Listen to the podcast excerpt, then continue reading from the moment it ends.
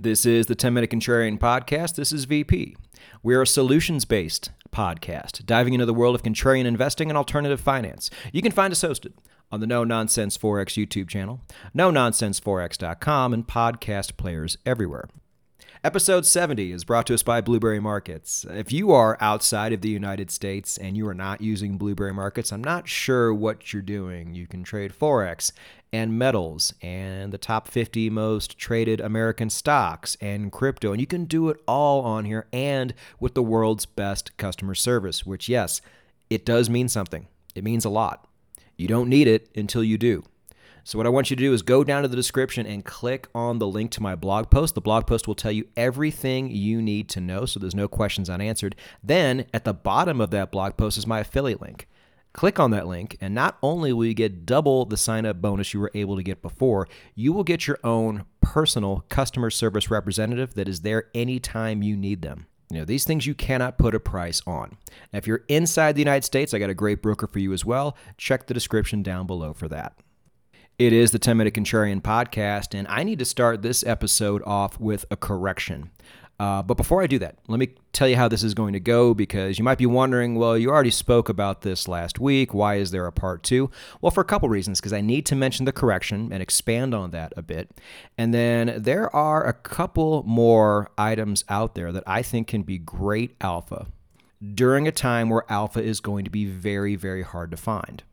And the entire world is curling up and trying to play defense, which, again, we should all be focusing on. But if there's alpha out there to be had, we need to know where it is, because many of us may want to go that route, myself included. Now, these are obviously not going to be things you're going to be putting your entire bankroll on, but as I've said before, if you simply understand how to play defense and you tread water and you survive during these times, you are going to incrementally creep over on the right side of the great wealth transfer, and you will also slowly be moving up the food chain simply by not losing your ass like everybody else will be doing. But if there is alpha to be had, we need to find it, and if it takes us two episodes to get there, then that's what we're going to do. So let's go ahead and start with that correction. And the correction was on last week's episode when I spoke about oil.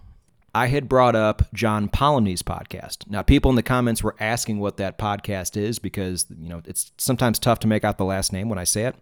It's called John Polomny's Actionable Intelligence Alert podcast. If you guys are interested in checking it out, I highly recommend it for anything involving energy. So oil, natural gas, uranium, copper, things like that. You know, I think there is no better place to be. Uh, but John Polomny actually came on to my comment section and made a comment and said, hey, thanks for the shout out. However, one point of clarification. Actually, so I don't end up uh, misquoting him, let me go ahead and just read it straight off to you. Let me find it. Here it is. Energy outperforms during inflationary cycles. Nevertheless, energy is and should continue to outperform during this particular economic down cycle for several unique circumstances, such as chronic underinvestment, sanctions on Russia, negative zeitgeist towards fossil fuels, and several others. So, yes, we'll talk about that in a minute. Um, there was also another commenter in, on YouTube. Uh, the YouTube comment section in last week was very, very good. Very high quality. Nice job, guys.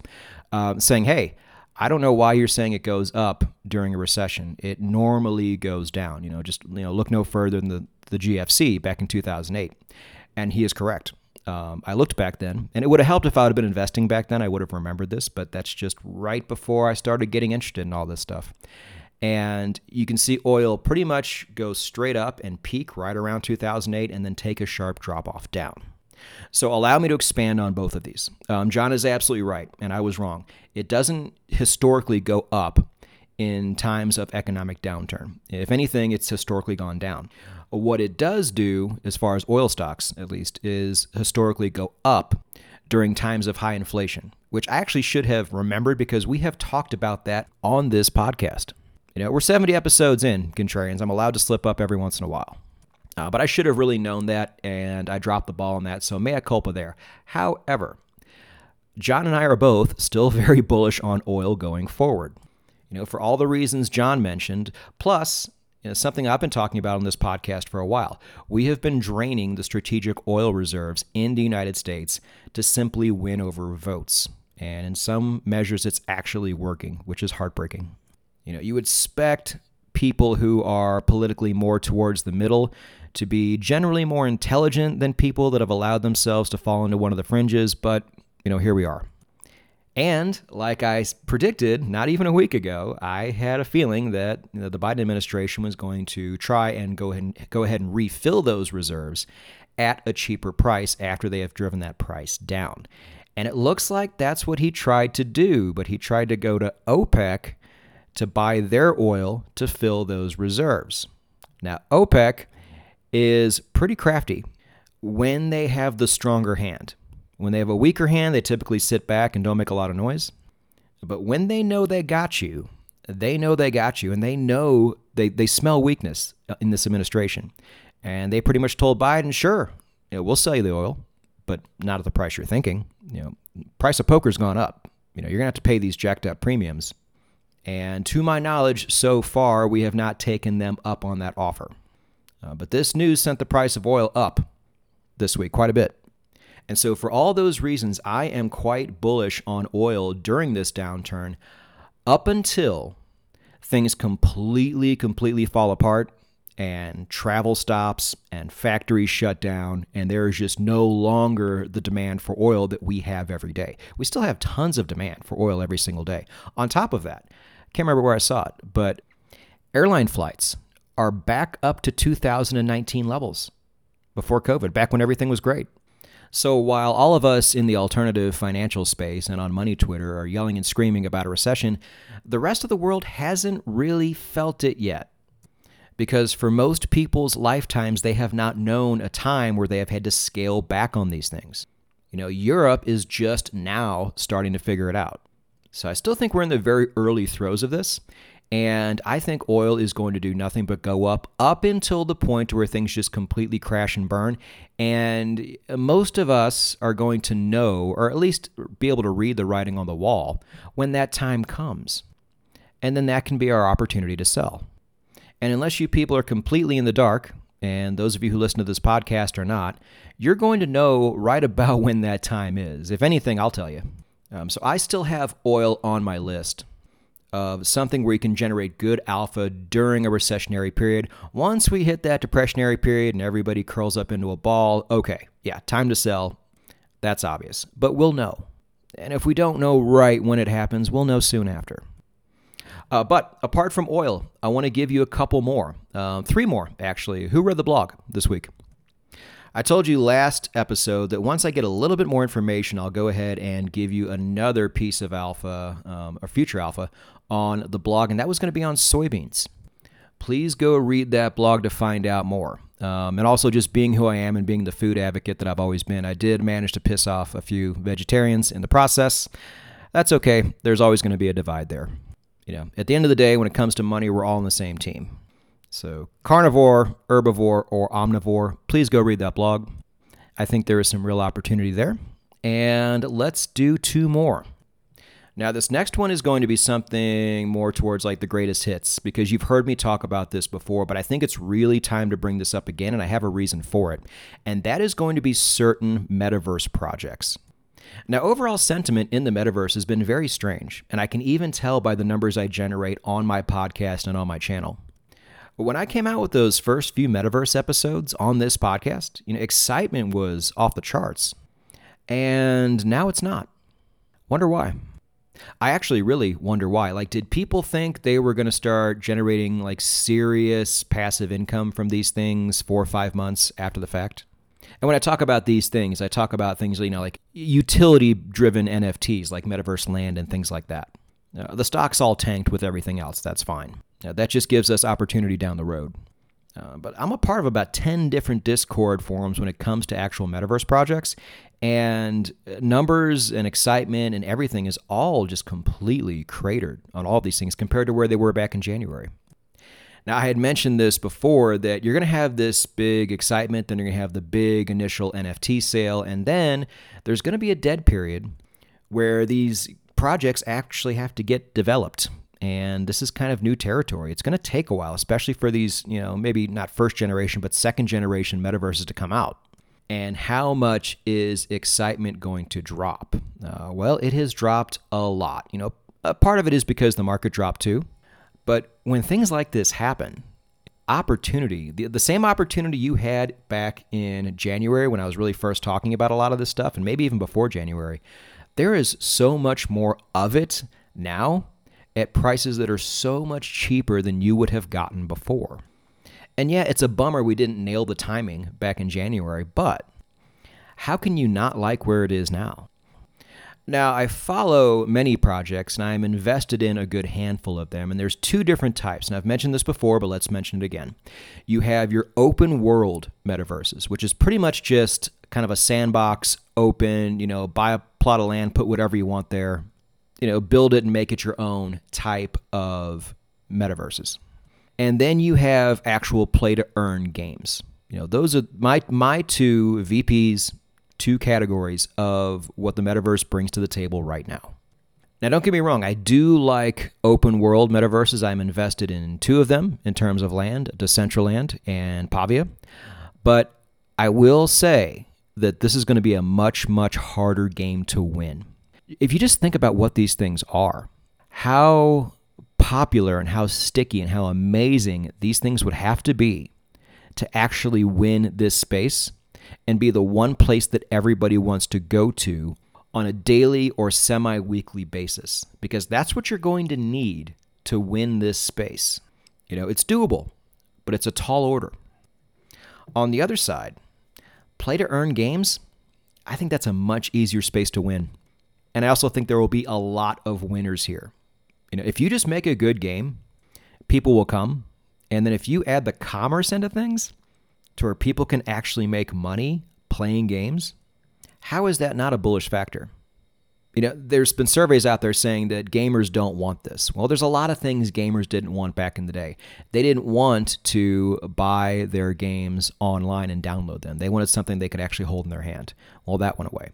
And then they didn't want freemium games or games you still had to buy yet pay to upgrade. And maybe they still don't want that, but they still did it.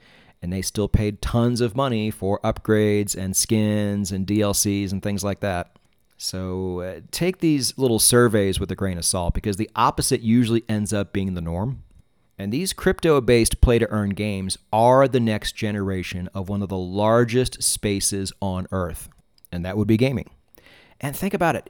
You know, you used to have to either be so good that you were on an esports team or be so hardworking and charismatic at the same time that you could actually make a big YouTube channel off of being a gamer. You know, those are the only two ways to really make money playing games back then, and that only applied to such a tiny amount of people. Pretty soon, it's about to apply to everybody, and there is going to be a hierarchy. You know, the people who develop the game and all those people are going to be at the very top. The people who get to own actual land and things and utility inside these games are going to be in the middle, and then the players are going to be at the bottom.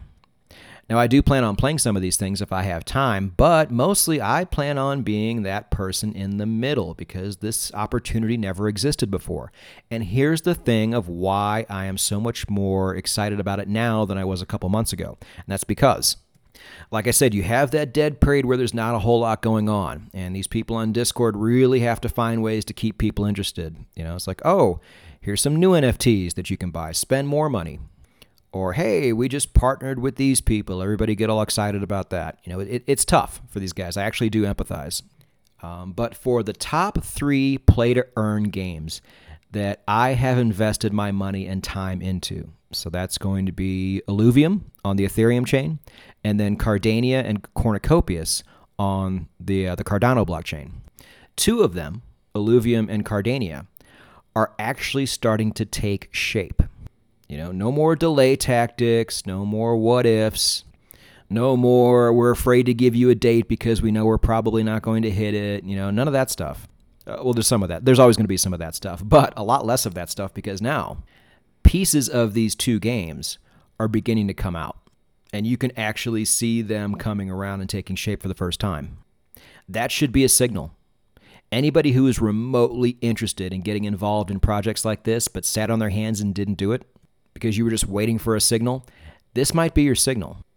On top of that, the price of a lot of these land N F Ts, at least, have stayed about the same when it comes to pricing in the actual currency. So being priced in Ethereum on Illuvium and being priced in uh, in A D A on Cardano. Since we first started to mention these things, those prices have not fluctuated that much. But what has fluctuated is the price of those actual tokens. When I bought my Illuvium land during the initial land sale, price of Ethereum was right around nineteen hundred, maybe a little bit above. Now you're sitting at about thirteen thirty now. You know, that is a crazy discount for the exact same thing that I was buying before. You know, when you, when you price it in actual United States dollars. Back when I was buying uh, Cardania parcels, you know, you were looking right about maybe a dollar ten, a dollar twenty, right around that range per A D A. Back when I was buying it, Cardano now is down to forty-three cents. You can buy certain plots in Cardania right now for about twenty-five to thirty dollars. I don't know of any other metaverse project where you can get something that cheap for a play-to-earn game.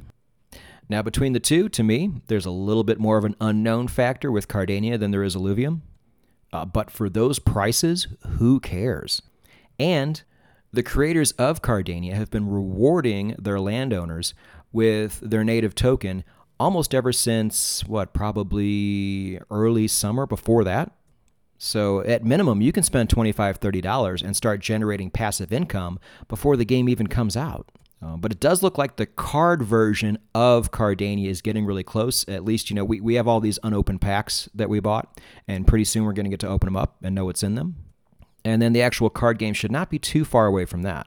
And then on the Illuvium side, they've had this little mini roadmap that came out maybe not even a month ago, and two of the five pieces of that roadmap have already been hit. The third one is the city builder version of Illuvium, which will be what landowners use to not only create uh, fuel for the actual game in every single game that's ever going to come out for Illuvium, which is a huge reason to buy land, but also to try and scan for blueprints that make skins. And we've talked about skins before, how popular those are for people. We don't know how well they're going to take for Illuvium. They're probably going to be pretty popular. You know, at least I think so, and this is why I'm invested in it. You know, but again, a lot of these things seemed like they were so far off in the distance three, four months ago, but now they're starting to arrive.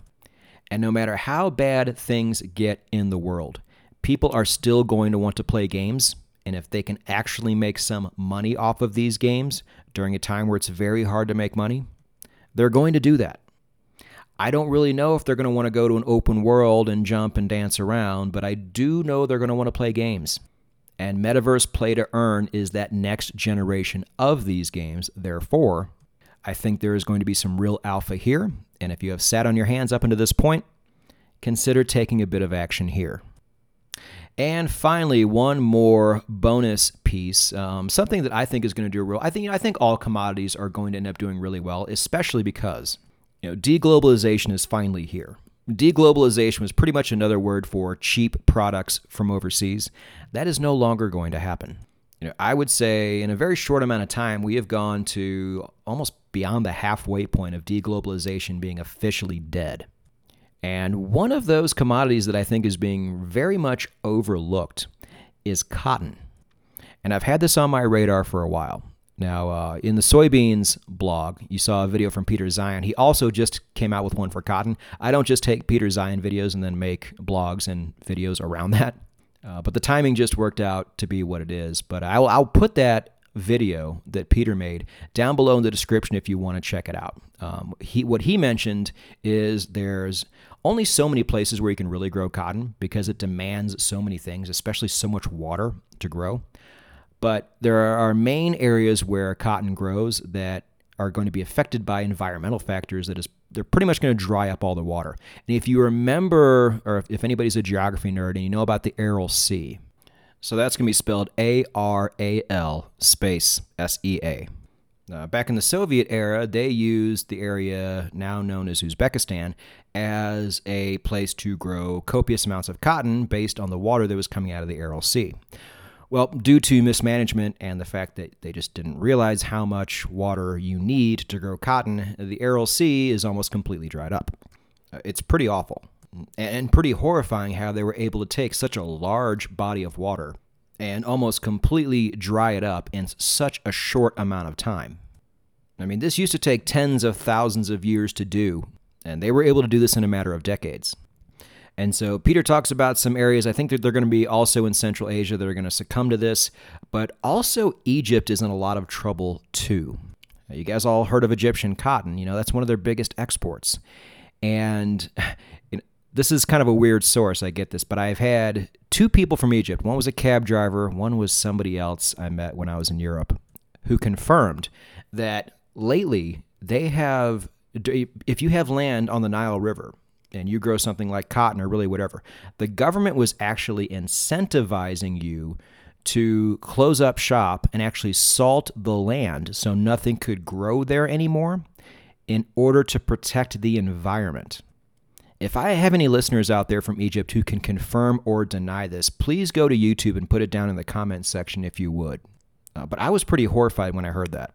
You know, let's take an area of the world that has been so important for sustaining life for ever since the dawn of human civilization and ruin it in the name of climate change.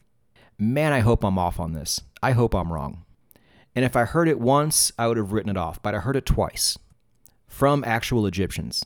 So this is something else to bear in mind, and I guess the upshot to all this is what Peter was saying, is that as is normally going to be the case, the United States is probably going to benefit the most from this because we have the American Southeast, you know, Mississippi, Louisiana, Alabama, Georgia, that still can grow a lot of cotton because of where it is and how much water it gets and all that kind of stuff. But the price, if you have so much of it going away and deglobalization already taking effect, is almost certain to go up by quite a bit. You know, cotton is like copper. There are alternatives, but those alternatives are not very good. And there are certain things we will always need cotton for. You're like, well, one of those things is going to be garments and people are going to stop buying clothes. Well, not really. They'll probably buy less of them. But things that we all need, like uh, like Q-tips, like for half of the world, feminine products, you know, things that are one-use disposable like that. You know, there's nothing better than cotton for products like those. So there will still be a certain level of demand for cotton, but the supply is going to be drying up pretty quick. Pardon the pun. And it's just another one of those really unfortunate things, but if we can get ahead of the game as investors, we can take advantage of it. So I want you to put this on your radar too. You don't have to act on it right away, but if you choose to, one of the ways I have found to play it is on the E T F side in the United States. It is the iPath Series B Bloomberg Cotton Sub-Index Total Return E T N, ticker symbol B A L, or just think B A L. I have not had a chance to dig into this much deeper or find other ways to play it, but I can say that back in May, this thing was trading at about eighty-nine dollars, and now it's down to about fifty-eight dollars. So those of you looking for deep discounts, look no further, and let's not forget that you guys are all grown-ups and you can do this research on your own. As always, at the end of the day, I am just here to point these opportunities out to you and tell you what I think about them. But understand, I think putting these things on your radar now and even taking action on some of them could be a very good move, uh, because especially by the time things get really, really bad, investing in anything in the hopes of generating any kind of real return is going to seem absolutely crazy. But we have been prepared for this.